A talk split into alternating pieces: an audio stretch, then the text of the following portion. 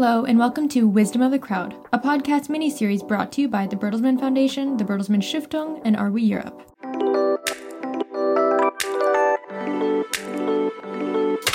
In this series, we get together to discuss the future of transatlantic relations. From technology to economics, we take a closer look at the most pressing issues impacting the transatlantic alliance. I'm your host, Rylie Munn, and this sixth episode of Wisdom of the Crowd is all about China. From the race to define the use of artificial intelligence to securing critical materials around the globe, the issues on the horizon are both new and daunting.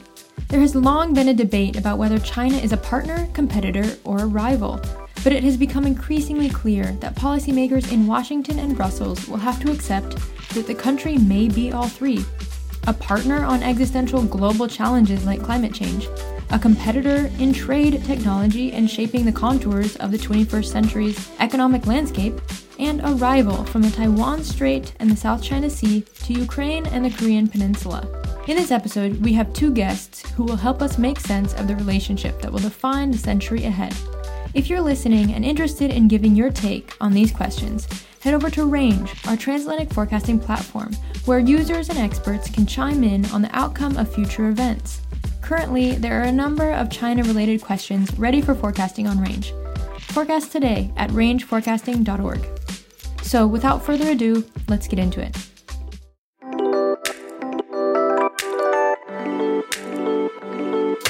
Our first guest, Jennifer Turner, has served as the director of the China Environment Forum at the Woodrow Wilson Center for over 23 years. She is an authority when it comes to the geopolitics of clean energy, having worked on dozens of initiatives focusing on the environmental challenges facing China, particularly on water, energy, and green civil society, examining the opportunities and pitfalls of tighter, clean, green cooperation between the US and China. My name is Jennifer Turner. Really happy to be here. I direct the China Environment Forum at the Woodrow Wilson Center. Wilson Center is a foreign policy think tank that was created by Congress in 1968. And I've had a great time over the past 24 years in putting on meetings, exchanges, and doing research on all kinds of US China environment, energy, and climate topics. We've also done work on plastic waste. And yeah, I get to work with government, NGO, business, and researchers in China and talk about common challenges and potential solutions. So, a big buzzword right now, or buzz term, um, when it comes to US and EU China relations, is critical minerals. Could you tell me a little bit about what critical minerals are and why they are so important? Well, critical minerals, they're, they're a select group of minerals that are seen as essential for helping us achieve the clean energy economy. So, creating wind turbines, electric vehicle batteries. And we need these technologies so that we can decarbonize our economy and reduce greenhouse gas emissions. And so, just part of the list that's most commonly stated is copper, lithium, nickel, cobalt, and a half dozen rare earth elements. I think the list varies between 50 to 60 minerals, and the demand for them is growing massively as countries have made ambitious promises to do more electric vehicles, wind turbines, solar panels. I should insert in here that some of these critical minerals are also used for magnets and other components and weapon systems. So it's both an economic, climate, and military security kind of metal, therefore critical.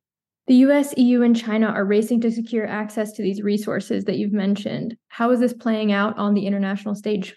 I don't know if it's really a race because China's already won in many ways. They control something like 60% of the worldwide production of critical minerals and 85% of the processing capacity. So, you know, in terms of productions, they've invested in mines all over the globe, particularly in Southeast Asia and Africa.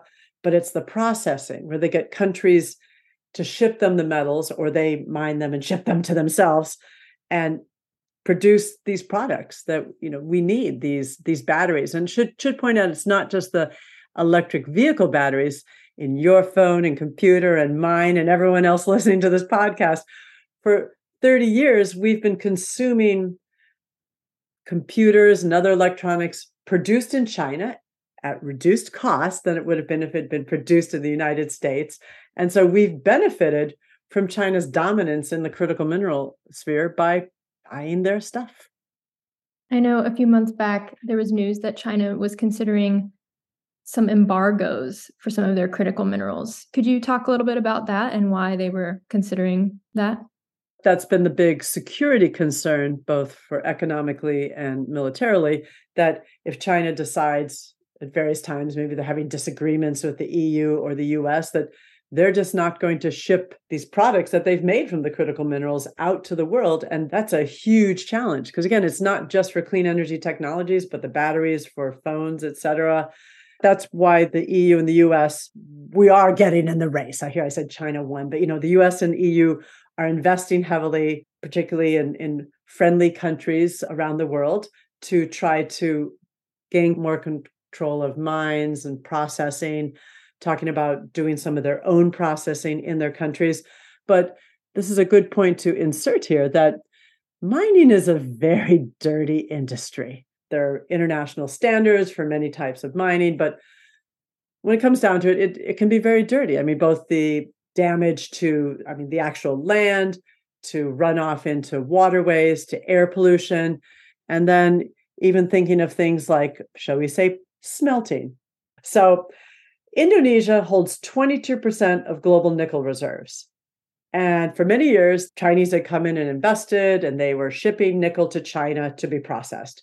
Well, six years ago, Indonesia issued an export ban on nickel because they decided they wanted to process it in Indonesia to create jobs and to make more money. So the Chinese smelting companies were actually happy to comply because in China, since 2014, they've had a war on pollution. And so there's been more pressure within China on coal and a lot of dirty smelting and other production industries. So, six years ago, when the Indonesians said, we're not shipping it to you. So the Chinese brought their own smelters to Sulawesi was the the big area where a lot of the investment came. It's a very poor province. It welcomed the jobs. Not too unlike the China that I got to know back in the 1980s that having this kind of industry produces lots of air pollution, lots of dust. And um, I was reading a New York Times article where they were interviewing a gentleman there who said, you know, the air is not good, but we have better living standards. You know, the smell of richness is the toxicity in the air, right? This is what we're seeing all around the world, though, is that as countries are demanding to process in house, and so that's bringing just more pollution to their doorstep. The US and Europe have been outspoken about their need for critical minerals to facilitate a green energy transition. What are China's motives for securing these minerals? China actually leads the world in renewable energy and electric vehicles by far. I mean, China has something little over 50% of the world's electric vehicles. Xi Jinping, the president of China, announced a couple of years ago that by 2030, they were going to stop producing internal combustion engines. And China's pivot towards electric vehicles was a global game changer. Everyone listening to this to this podcast knows that electric vehicles are popping up on our own streets. China, you know, they have that kind of power that as they pivoted, the world pivoted with them, which many see as a good thing. But the demand for the minerals in electric vehicle batteries is huge. By 2040, something like lithium will have to increase by 4,000%. I mean, it's like the numbers are, are staggering, which means, you know, China is well placed, but even China alone probably can't meet that demand. So if we are going to lean on critical minerals, there'll have to be more mining. Or let's think about this. What about all of these products that have critical minerals in them already that have been tossed. I mean, there's a, a lot of talk, and a lot of environmental groups are bringing up the question of urban mining, right? That I mean, you could go into the landfills, but better yet, you set up programs where you're going to recycle these materials. That is something that a lot of environmental organizations are complaining is an undertapped area of both policy and technology in the United States. It's a new kind of supply chain right? You got to you got to deal with garbage. But that's okay. I mean that that's a good possibility. We know that there are companies like Apple and other manufacturers who are looking into alternate technologies that don't depend on the critical minerals. And I think that that is also an area where the EU and the US could try to accelerate ahead to develop new kinds of metals. But again, even the not so sexy sounding urban mining and recycling is something that merits a lot more attention than it's being given right now. Yeah, that's super fascinating. I know critics of like electric vehicles, for example, often talk about the scarcity and the depletion of these minerals and what that looks like in the long term now that the demand is so high. Is that, in your view, a solution to that? Could we kind of recycle our way out of this problem? Probably not, because the demand for critical minerals is really, really high. But there are some innovative, another innovative solution I want to mention that, that I that I've heard about in China, where if you have an electric vehicle, you can go up to a electric battery station and they take out your rechargeable battery they take it, they plunk in a recharged one. They might say, Well, how many miles do you want to go? And they give you one that fits, and then off you drive, and they continue charging it. And that makes me think that one strategy that we could work to develop in the US would be to making sure that you know that we're helping to develop more of these rechargeable batteries and the infrastructure to support it.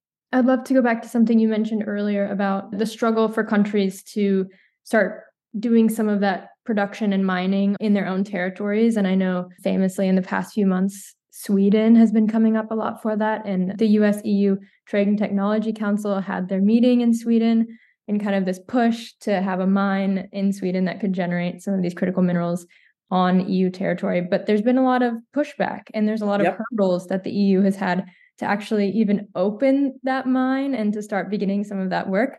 So, wondering if you could mention a little bit some of those hurdles to beginning those processes in the EU and the US when they've relied on China for so long? It is going to be challenging because both the EU and the US have very strict environmental standards.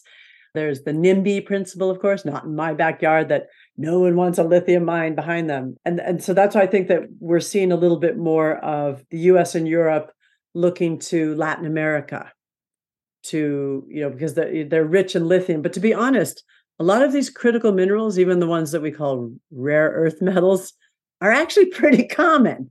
But it's just a question of like whether you want to invest the resources to mine them sustainably. So you have truly like green lithium, shall we say, that that could create a new kind of market. I mean, it would be a little more expensive, but to create a global standard, that also puts pressure on China and other countries that are producing critical minerals not cleanly to maybe comply. But it is challenging. And again, China dominates the global market, but there are new markets that are opening up that could open the opportunity of maybe better regulation. I'm wondering if you think that there's a risk of conflict between the US and China over these minerals. Do you see that coming up in the near future? We're not going to go to war or I think have any kind of faintly military conflict around critical minerals we still depend on China's production of them. The Biden administration noted that even though we're trying to diversify our critical mineral supply chains, we're not going to be able to cut China out of the critical mineral supply chain for us. While we want to decrease our vulnerability, it's not going to happen. There are plenty of other tensions in the relationship, but I don't think critical minerals are going to push us over the edge. It's just a, it, it is a source of volleying insults at each other, but it is a concern that the arguments over critical minerals, you know, necessary for decarbonization, is creating a little bit more bad blood in in conversations about climate change action among EU, US, and China. What can the US and EU do to better engage with Beijing to tackle climate challenges together? During the Obama administration, that was that was the pinnacle of bilateral US China climate and clean energy cooperation because it was a priority for both countries. We had lots of exchanges, not just at national, but at subnational. NGOs have for decades been working with China on clean energy issues, but so a lot of activity. And then in 2014, we signed a bilateral climate agreement. And that bilateral agreement paved the way for the Paris Climate Agreement. When China and the US come together on climate, it helps move the world. And the EU also, at the same time, in those years, was improving their relationship on climate relations. So a little bit of cooperative competition on climate. So a race to the top. Let's look at what's happened since the Obama administration. When Trump came into the office, the first thing he did was pull the US out of the Paris Climate Agreement, cutting off all gov to gov dialogues on it. COVID crisis also didn't exactly encourage conversations because the world was focused on that. Uh, economic, the global economy is also struggling these days. So there's a lot of distractions from the climate issue. But note that during the Glasgow climate talks two years ago, the US and China signed a Glasgow declaration saying that they were going to restart climate talks. And then a few months later, right when we were about to get going, Nancy Pelosi went to Taiwan. And so Beijing has halted all kinds of dialogues. And so we're still also kind of stuck right now. If we can't talk directly to each other, I mean, we have seen that the EU and the US have been really working harder on their bilateral climate cooperation and dialogue. So, not just on critical minerals. And I think that, in all honesty, one of the best things that the US and EU can do to, you know, engage Beijing on climate change is actually US and EU need to fulfill and go beyond our Paris climate commitments at home. We also need to comply with what all of us agreed to at Glasgow and at the last climate talk to fund more decarbonization and adaptation infrastructure in the developing world. We need to walk the walk instead of just talking, right? If we accelerate our climate action, that that in effect does put some pressure on China. It puts us in a better position because the climate talks need leaders. And in the interim term, you know, the US and the EU really accelerating their climate action could make a big difference. Yeah, that's great. Thank you. Now, for our final question, something we like to ask all of our guests. When you take a look at the race for critical minerals around the world, what is keeping you up at night? What do you see the next five years looking like? Climate change is no longer the ticking time bomb. It's exploding all over, and we're feeling the impact, particularly around water. The extreme weather, the heat waves, creating droughts, violent rainstorms, hurricanes, typhoons. I mean, the economic costs of these disasters, you know, most notably are go- going to become a food security issue. I mean, as well as flooding our cities. So I think that that's what I find really worrisome. But to kind of spin this into a positive, to going back to US China cooperation on food and climate, could also and should include climate adaptation in the food and agricultural sector because we know that climate change impacts are going to keep coming even if you know tomorrow everyone stopped emitting uh, coal-fired power, et cetera, but which we know isn't going to happen. But so just thinking of ways that like, you know, high nighttime temperatures, like in China, there was a huge heat wave and a lot of livestock and fish died. I mean, in some places, like the electricity goes out from the heat waves and then fans and piggeries and cow facilities turn off and the animals die. Both the US and China and the EU are, are suffering huge economic costs. I mean, just looking at the ag sector, yeah, it keeps me up at night that climate change is exploding and worrisome that the EU and the US and China aren't finding opportunities to work together. And, you know, I think they are out there, but critical minerals is probably not the area.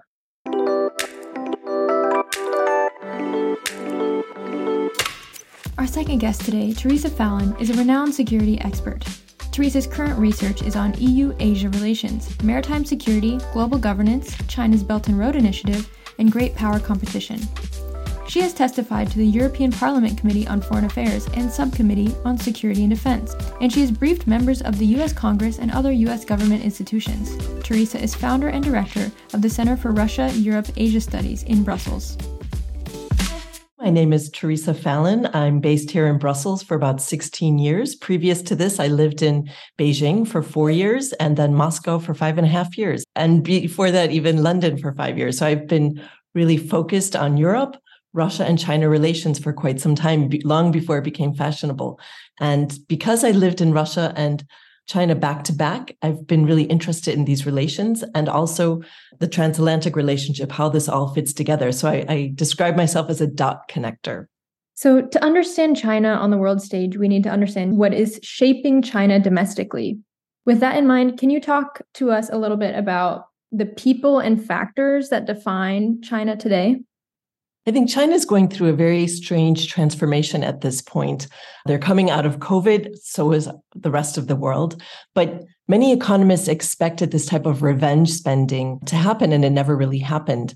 Uh, it might be postponed, or it could be a type of PTSD after the horrific lockdowns that uh, people in China endured.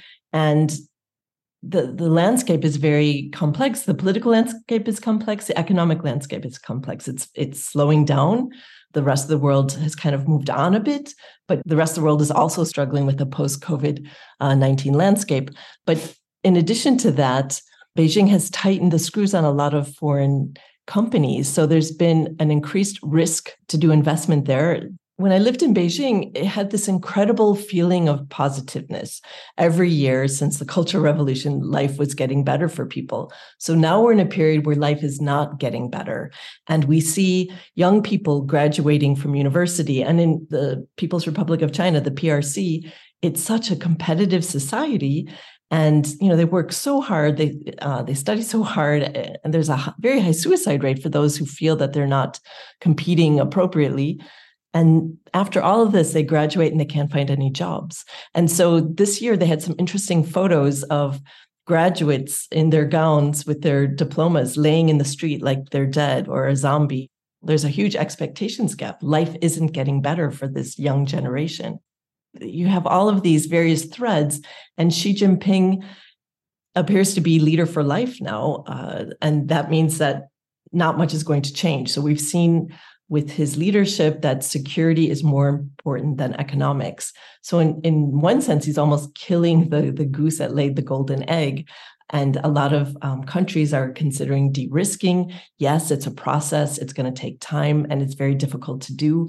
But this also makes it more difficult uh, for China to prosper if companies are not going to invest there right now. In addition to this, complex domestic, we have the international as- aspect and kind of growing assertiveness in the South China Sea, the East China Sea, the narrative of in regard to Taiwan. Xi Jinping has said be prepared by 2027 to be able to invade Taiwan. They don't want to have to do that, but they hope that they can do it peacefully. So to th- their narrative is that they're bringing it back into the fold, but in reality, historically, the Chinese Communist Party never was in charge of Taiwan. So you have two schools of thought here.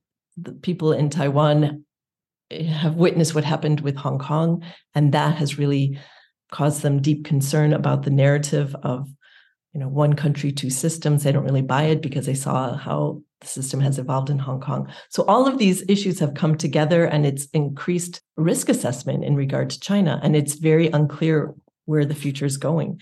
Anyone who says that they know what's happening in China, I, I would, you know, take that with a, a grain of salt. It's very difficult right now. I was wondering if you could speak a moment about Xi Jinping as a person and and how his presidency of China has has altered the country and their trajectory. I think Xi Jinping is really a fascinating person. There are really no biographies about him. And he has been turned into, you know, like a there are hagiographies about Xi Jinping. For example, when he had his first trip abroad, it was in Iowa, and he stayed with an American family. And they they put him in their son's room. Their son had gone off to college, and the room had Star Wars posters and action figures. And just imagine Xi Jinping was sleeping in this room. It was his first experience in the U.S. And since then, some Chinese business people have bought the house and it's turned into a place where Chinese tourists go and visit. They visit this house where Xi Jinping slept on his first trip to America. So, I mean, it was really, you know, there's this feeling about him that it's almost a, a cult of personality. So, there was a saying under Deng Xiaoping we cross the river by feeling the stone. So, you go very carefully, very cautiously. You're not sure you can't see. So, you touch with your hands or your feet. But Xi Jinping is like, we're here, you know, we're on the stage and we're a, a, global power. And he has promoted the Belt and Road Initiative, which is international. He has promoted the GDI, which tends to replace the Belt and Road Initiative, the Global Development Initiative, there's the Global Security Initiative, and there's the GCI, the Global Civilization Initiative. So he's full of these international initiatives. And if you notice, all three of those have global in it. So it's very far ranging and ambitious on his part. So I think he feels that China has worked hard. They're now a big player on the international stage. And, you know, they feel it's their time. So I think that it's a big departure from previous leaders. And we've seen an erasure of some of history. He's kind of painting his father back into some of these paintings in museums, transforming the narrative. And, you know, he is as big as Mao, if not bigger than Mao. So no leader has been able to pull so much power together as Xi Jinping. Oh, the other thing I wanted to say about Xi Jinping that's really interesting because he does have this political sense. He really promotes anti-corruption campaign.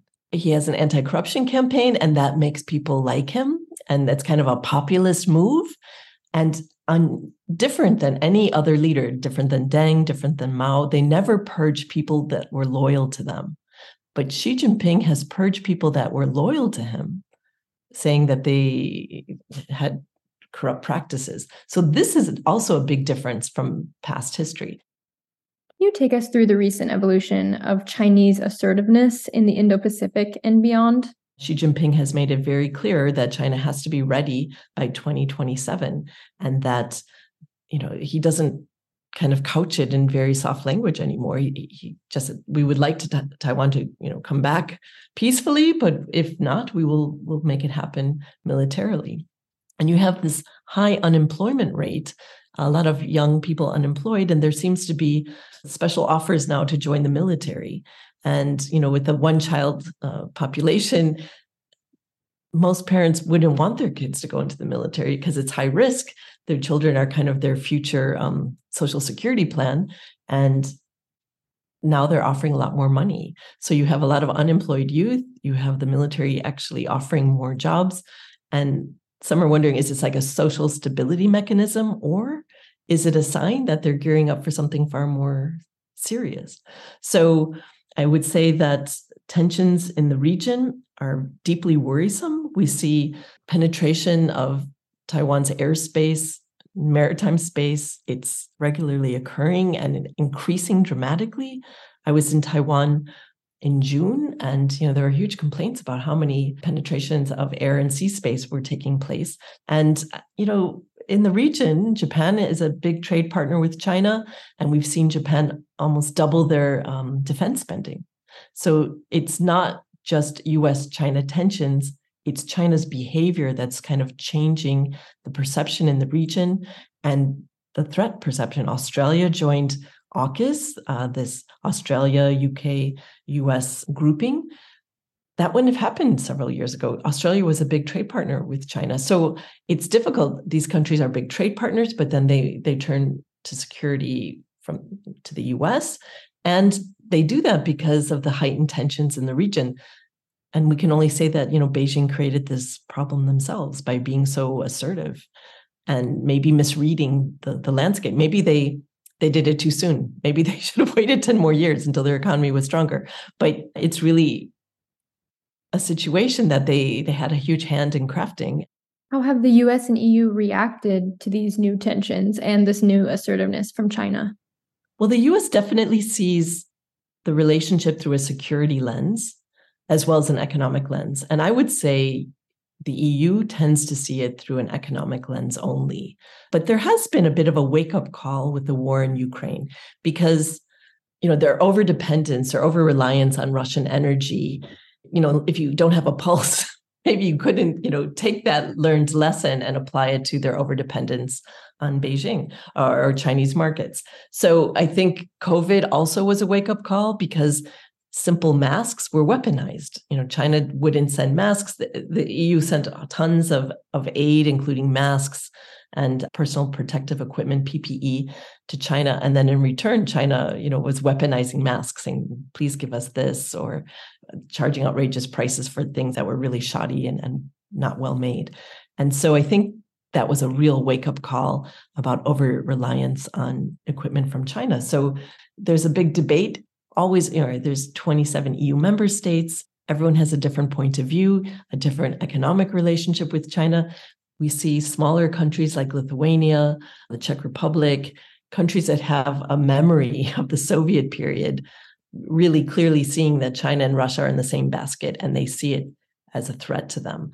Whereas other countries within the EU have, you know, high dependency on trade with China. So Germany is kind of a little more skeptical depending on what type of industry you have. So I would say in Germany, it would be the chemical industry, BASF, the car industry, and Siemens. They have the chancellor's ear and they tend to have more weight in the conversation. But now we're seeing almost a transformation on electric vehicles in Europe. And Europe's electric vehicles are going to be made in China because Europe has more of a free market approach. And only recently, under the IRA, the Inflation Reduction Act, uh, under the Biden administration, they are trying to give incentives for green technology to be built in the United States or to at least nearshore it, say in Mexico. And the other thing that's going on in all of this is the chip war. So the US advantage on the international stage is their high level of technology. And one way they can slow down China is to kind of make it more difficult for them to get these high level semiconductors. And they need support also from Europe. So ASML is a company uh, in the Netherlands, which manufacture these giant fabs that manufacture the, the semiconductors. So they have been persuaded not to export these machines to China any longer. So this is causing some problems for China. And some industries are even saying it's difficult for them, like Western companies in China, it's difficult for them to source high level chips in China. So it's slowing down supply chains. But China has been a very strategic thinker and they've invested all over the world and even though they're good at making certain level of semiconductors they're not able to make the most advanced they've been given a lot of money to kind of improve the chip industry but it hasn't worked there's been a lot of corruption the money has disappeared and they haven't gotten what they wanted out of this. So this is a big problem for them and so the US is kind of getting them where it really counts. Chinese people are hardworking. They've been studying at MIT, Stanford. There is no reason why they won't be able to move up the, the chain on this, I think. But for the time being, they're not able to. Traditionally, Europe's approach, in my view, has been to benefit from the tensions between China and the US and to arbitrage that to their favor. And China is always looking to weaken the transatlantic alliance and to drive a wedge in it. They don't really think they're going to get Europe in their camp, but what they need to do is neutralize Europe. So as long as Europe is neutral, they're happy. And also, Europe will be an important tech piggy bank for them. So, the technology that they cannot buy from the US, they will buy from Europe. So, it's really important for the US to get the Europeans on board with this approach. And if the economy is not doing so well, it might be harder to get buy in from some European companies who feel the pain of not selling this equipment to China. My impression is Beijing is sending a lot of, you know, sweet talkers over and saying, hey, you know, we need you to help us reform. And there's still a lot of uh, economic opportunities in China. And don't listen to those Americans, you know, have your strategic autonomy. Why follow, you know, Washington's lead? You should think for yourself. We have in some cases 27 different voices on China. So it's very difficult to pull them all together to come up with a clear policy. We're seeing a lot of travel by uh, European officials and leaders to Beijing, and the stories aren't coming out very positive. And also, you know, there was a real charm offensive going on just prior to the Biden administration coming into office, the Comprehensive Agreement on Investment. So Beijing uh, had been negotiated for about seven years. And under Merkel's presidency of the rotating uh, European leadership of the Council, she really tried to push this over the finish line before she left. It was done right at the end of December. And it was sending a signal that Europe wanted to have closer economic relations with China. And the fact that that just didn't pan out with the sanctions and counter sanctions on European members of parliament shows that you know China does make some really bad mistakes I'm curious if you could speak more about China's approach to Taiwan. How would you assess the probability of a potential Chinese invasion of Taiwan within the next five years? Or is invasion not even the correct word to use here? That's a really good question because there's uh, Admiral Davidson. It's called the Davidson window. And he assessed that it would happen far earlier than many analysts like to, to say. Others would say that right now, you know, we are in a constant war and, you know, this information war. So trying to get this narrative, you know, control the international narrative. They've been doing it on social media in the West, publications, journalists, their own news channels. So it's really fascinating that it's on many, many levels. So when people think of security issues, they tend to think of just military and invasion, but there are many ways to do that. And they can squeeze them economically. Taiwan has about 30% of their economy is dependent on trade with the PRC. And the current government has offered incentives to try to help these companies return to Taiwan or to invest in other places. So they've been able to reduce it by about 10%. That's a pretty dramatic change. And it's painful and hard to do, but they feel that they must decrease it. That still means they're about 20% dependent. But Taiwan is such a fascinating story because um, some have called it the silicon shield. So the most important high level semiconductors are manufactured by TSMC in Taiwan. So like 90% of the most advanced semiconductors in the world are manufactured in Taiwan. So even though Beijing tends to be risk averse, that's a real temptation, isn't it?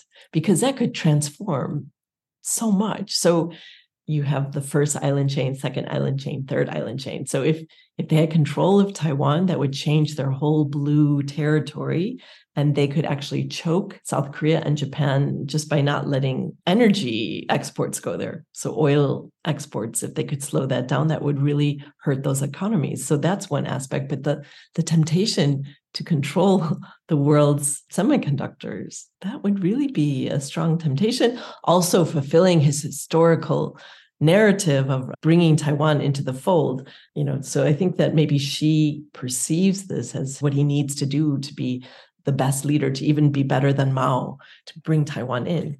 I don't know what will happen. I think that there's a lot of speculation on this. I go to a lot of conferences and I've never seen people so concerned. There are really heightened concerns about Taiwan. You know, no one thought Putin would do what he did in Ukraine. And, you know, Xi has said quite clearly, this is what we're going to do if if they don't, you know, come peacefully will make it happen. So, as the old saying goes, if you want peace, prepare for war. Deterrence, deterrence, deterrence is the most important aspect of all of this.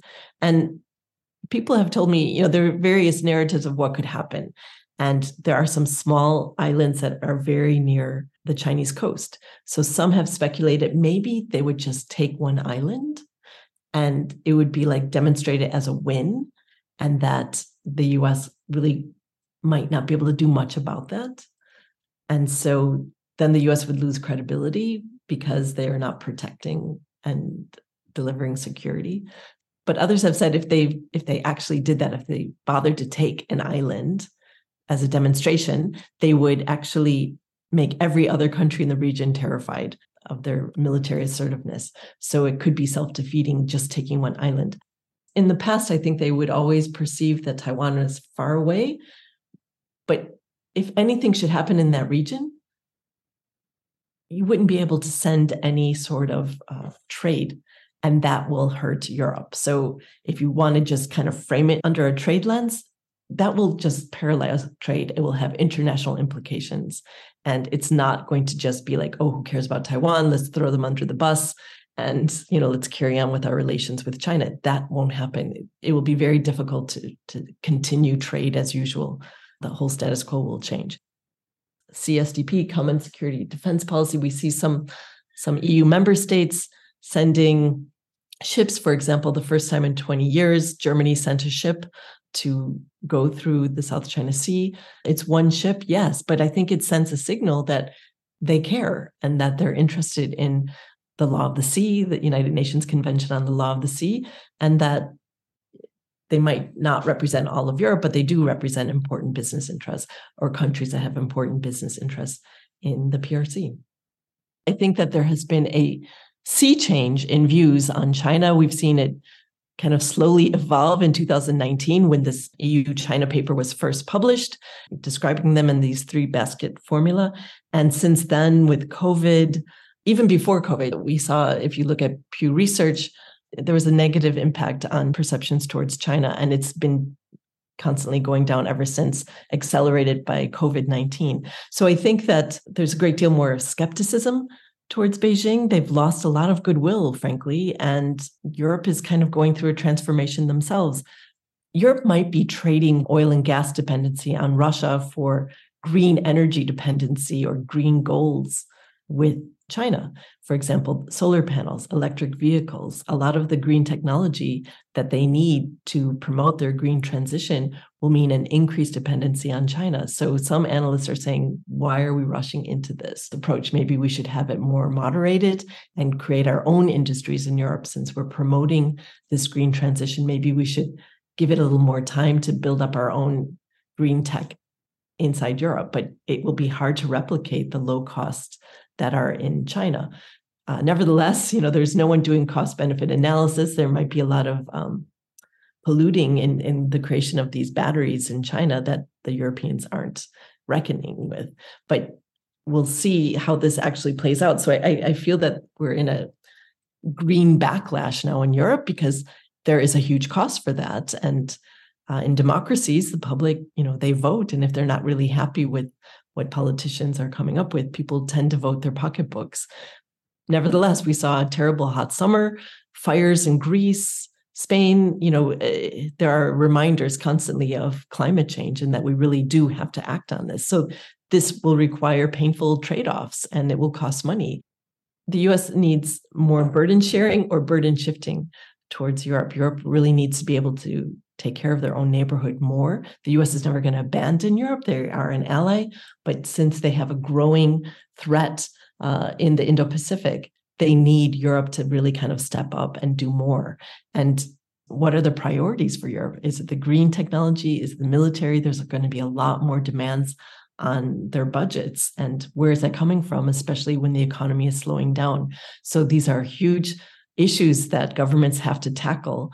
And it's going to be a tough few years ahead, I I, I believe, and uh, we need enlightened leaders to help guide us through this tough period. And of course, we have what I call PTSD. So in Europe, there's a post Trump stress disorder that everyone's deeply concerned about. They don't know. I mean, should we invest all our eggs? Because the Biden administration is very pro transatlantic relations.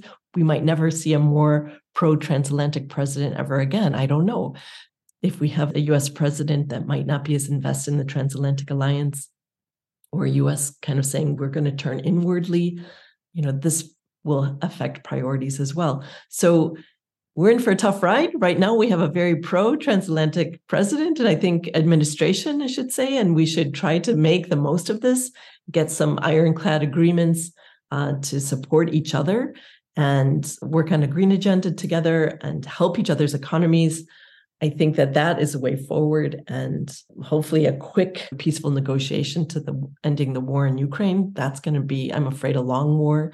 So there are a lot of strains on the European economy, especially, and it's going to be tough. We always need to keep a window of opportunity open to cooperate with China on key areas like nuclear proliferation, uh, pandemics, climate change. But we also have to be wary of becoming overly dependent on China. And this will include a de risking strategy. And this will be a process. It will take time. It's not something you can do overnight. So the terrain has become far more complex. There will be some pain, and that's hard to sell to publics. So we have to have leaders that make clear priorities. And I think that working together in a transatlantic alliance you can get more done because of the pure weight of the, the relationship. Nevertheless, we need to keep communication open. I think there are real threats taking place. And it's not just militarily. We see disinformation. We see economic coercion. Uh, in Europe, we saw that Lithuania has experienced that. And this era where many member states in Europe say we don't want to have to choose between the US and China. Well, I'm afraid that China is asking them to choose. That brings us to the end of our sixth and final episode of Wisdom of the Crowd. Thank you again to our guests, Jennifer Turner and Theresa Fallon, for sharing their expertise on transatlantic relations with China. And of course, a huge thanks to our loyal listeners for sticking with us throughout this podcast series. We've had a good ride together. From technology to trade, democracy, and geopolitics, we covered some of the most pressing issues impacting the Transatlantic Alliance. And we hope you enjoyed the journey as much as we did. In the meantime, don't forget to check out Range. Range is a crowdsourced forecasting platform focused on issues critical to the transatlantic relationship, like China policy, technology, democracy, geopolitics, trade, and economics. Try your hand at forecasting by signing up as a forecaster at rangeforecasting.org. We'll put this link and other relevant links for this episode in the podcast description. Wisdom of the Crowd is produced by the Bertelsmann Foundation, the Bertelsmann Stiftung, Are We Europe, and Awe Studio. Sound design for this episode was done by Stefano Montali, with editing by Kyrill Hartog. Research was done by Daniela Rojas Medina and Anthony Silberfeld. The podcast artwork is by Tamara Tasić, and this series is hosted by me, Rylie Munn. Make sure to follow us on social media at the Bertelsmann Foundation to stay up to date on our latest content and analysis, and visit our website at bfna.org for more information on our work and mission. See you next time.